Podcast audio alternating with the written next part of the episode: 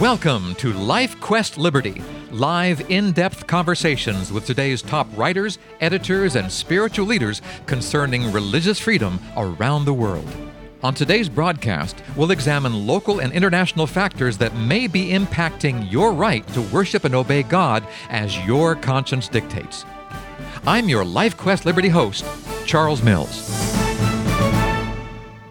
We hear a lot about the work of the United Nations, but the reports usually include mention of boots on the ground in some faraway country.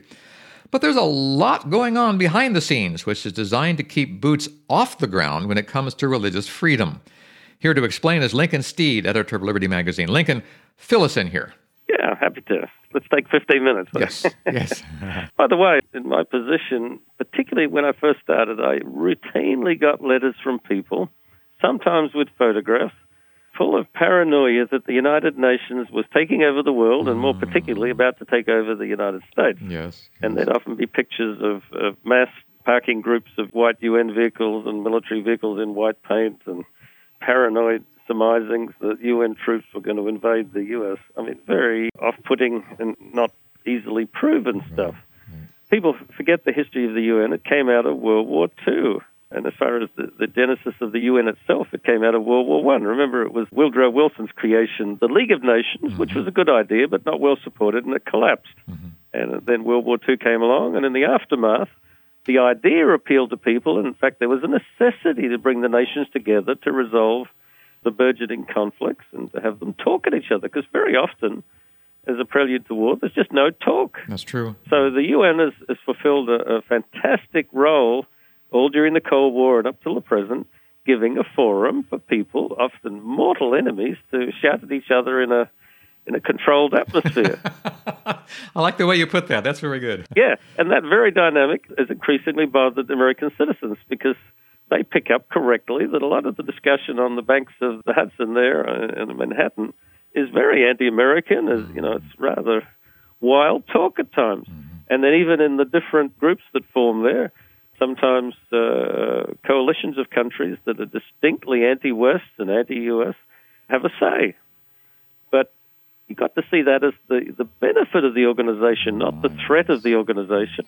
And the facts are that the U.S. is the largest funder of this. They host the physical structure of the UN in the U.S. Of course, in Geneva, they have their other headquarters. So the UN is, is an indispensable element in the modern world, which is not a perfect world, in fact, it's increasingly dysfunctional. Oh my, yes. But many of the good things and much of the good dialogue is because of the UN. And when you talk about religious liberty and, and uh, civil rights, the UN, I think, has played a generally positive role.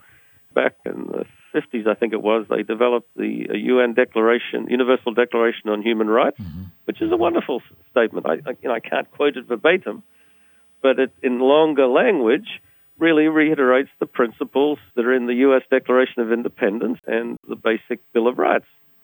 You know, that hadn't existed on a global scale till then.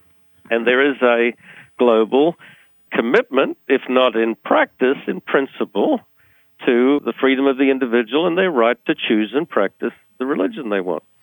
Now, one of the functions of the UN is to monitor the practice of, of religious freedom around the world. Earlier this week, I went down to uh, the uh, Russell Senate caucus room, actually, right downtown, where there was a roundtable of religious liberty uh, organizations and civil rights groups. Got to talk with one of the rapporteurs, French word, but basically a reporter or a roving ambassador for the UN to report back to the organization regarding the state of religious liberty. They don't have a lot of personal power, but a lot of influence to inform that global organization, which of course then can discuss it, pass actions which are not easily enforced because at the end of the day, countries do what they do only because of influ- you know this influence by other countries. Sure. Short of invading them, there's not a, an easy way to enforce it. But since they're signatories, there's a good likelihood they'll make some effort to uh, comply if they're brought to order by uh, uh, what the rapporteur brings forward. So it was a very interesting time to sit around the table and to talk to this guy. Now I don't want to give his name now he's recently put into place. Very uh, easy guy to talk to, not aggressive, but it's perhaps very telling of where the global community is going. Is that this man is from the Maldives, hmm. a 100% Muslim mini state. Mm-hmm, and of course, we have to involve uh, Islamic, Christian, Buddhist, Hindu countries in, in looking at religious liberty. But at the moment, Islamic sensibility is a little at odds with some of the principles that you and I might, and our listeners might see on religious liberty. And I think it showed through a bit in the discussion we had because he used the term, which any listeners of this program should know by now is sort of a loaded term. He used the term of tolerance. And tolerance is not a nice word. No. We're not looking for tolerance in uh, religious liberty because tolerance is one step below persecution. Yes. yes. tolerance means I don't like you. I might not even think that you have a right to even exist, but for now, I will tolerate you. I will put up with you. True religious liberty means, yes, while I myself might believe I have the truth in my own faith, but I respect you as a fellow human being and all other faiths that people pick upon as your right, guaranteed right to pursue truth in your way, and I will respect that, defend it if necessary, defend the, the right for you to think that way at whatever cost it might take. You know, that's a whole different deal than tolerance. It is. And uh, I, you know, I can't say about this particular individual in his inner heart. I have no burden against him, but I do believe that Islam, among some other religions, has a more of an issue with tolerance because when you have a religion that doesn't easily allow the right of others to exist, mm-hmm. That sort of their mandate is to uh, either convert you or to compel you to accepting then the best you can come up with is tolerance. Yes, yes. So we, we had some interesting discussion, and I told him something that I noticed the outgoing U.S. ambassador for religious freedom who was there, uh, Rabbi uh, Saperstein, was sitting two down from me, and he pricked up instantly when I mentioned this.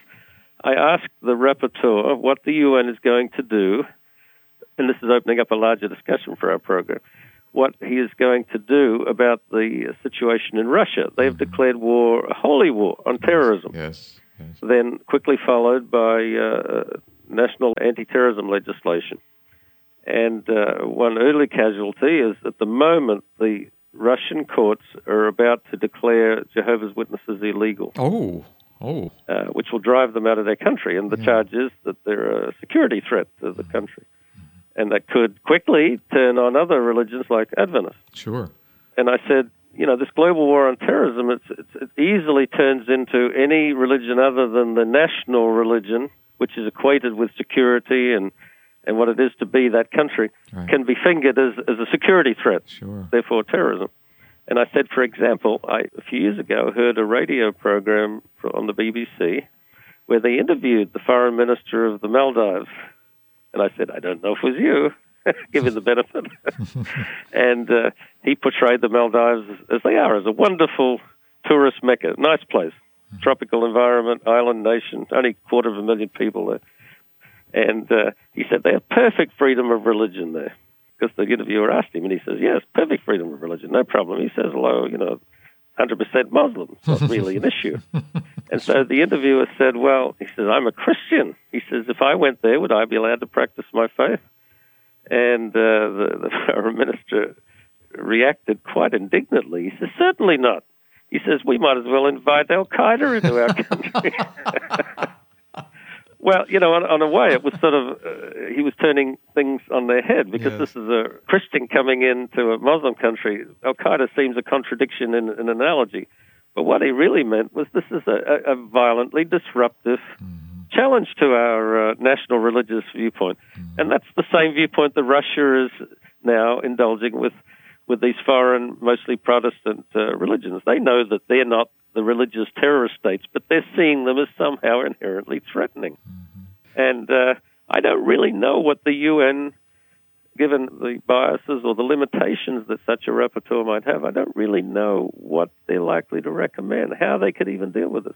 We've had coalitions of Muslim states recently get together and try to force through the UN binding legislation, for want of a better word, or actions mm-hmm. for the, the world nations that would restrict people in their ability to criticize another religion. They would criminalize critiquing another faith, that this is defamation of religion. well, you know, how will evangelization go forward? It's not that you go around maligning another religion, but almost by definition, when you are bringing a new religious viewpoint, it has to be in the dynamic discussion of this faith versus another. So the net effect is you just restrict people's ability to uh, enter into a quote foreign religious environment. Lincoln, let me ask you a question. You and I both are Christians and we are in the media. We do radio programs. You preach and go around and hold seminars and whatnot.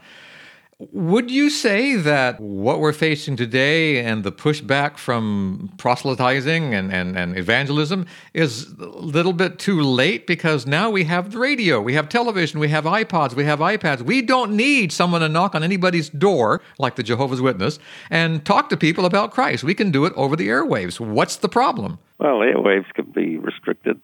well, to a point, yeah, they can be jammed, but still, you know, Radio Free Europe. Not by accident. Even up to the present when there is a uh, uh, whether it's a uh, velvet or a purple or a green or a whatever revolution, they go and take the radio and TV this station. This is true. This is true. The first thing they do uh, is take control the information dissemination. Okay. And it's right. not by accident that in China they uh, struck a deal with Google where they don't have access to everything. Mm. So your point is somewhat true, but not yeah. totally true. There are ways it's not that we've been removed from from the old ways to control information. No, it's easy to get your idea across, but it can be blocked, and there are intentions to block it in many countries.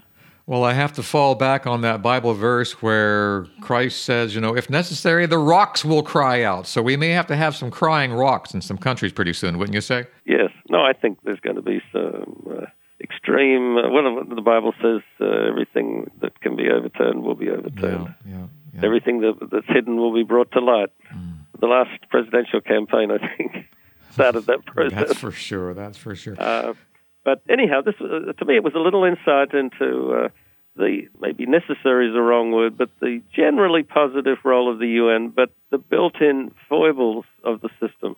And another program, I'll, I'll, discuss something that was brought up against anti-proselytization, and that was mm, quite yes, troubling. Yes. And this is an area that the UN can be a make or break in facilitating access to other countries for uh, faith initiatives. Well, we look forward to doing that program. My take home today from talking to you is that tolerance is not the way for us to go. Listener, if, if you or I find ourselves tolerating someone, that's not where Christ would want us to be. I think, Lincoln, I hear you saying that Christ would want us to have respect for people. Am I on the right track Absolutely. here? Absolutely. Yeah. Respect and, and to give the same guarantees to others that we would expect for ourselves. All right, very good. Freedom in this case.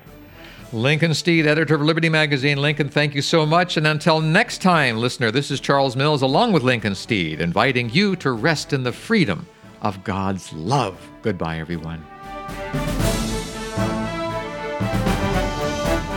If you'd like more information about LifeQuest Liberty, call Three Angels Broadcasting Network at 618 627 4651 or email us through our website at 3abn.org. Join us again next week at this same time as we examine more of the threats and challenges facing your religious freedom. May God keep the flames of liberty burning in your heart today.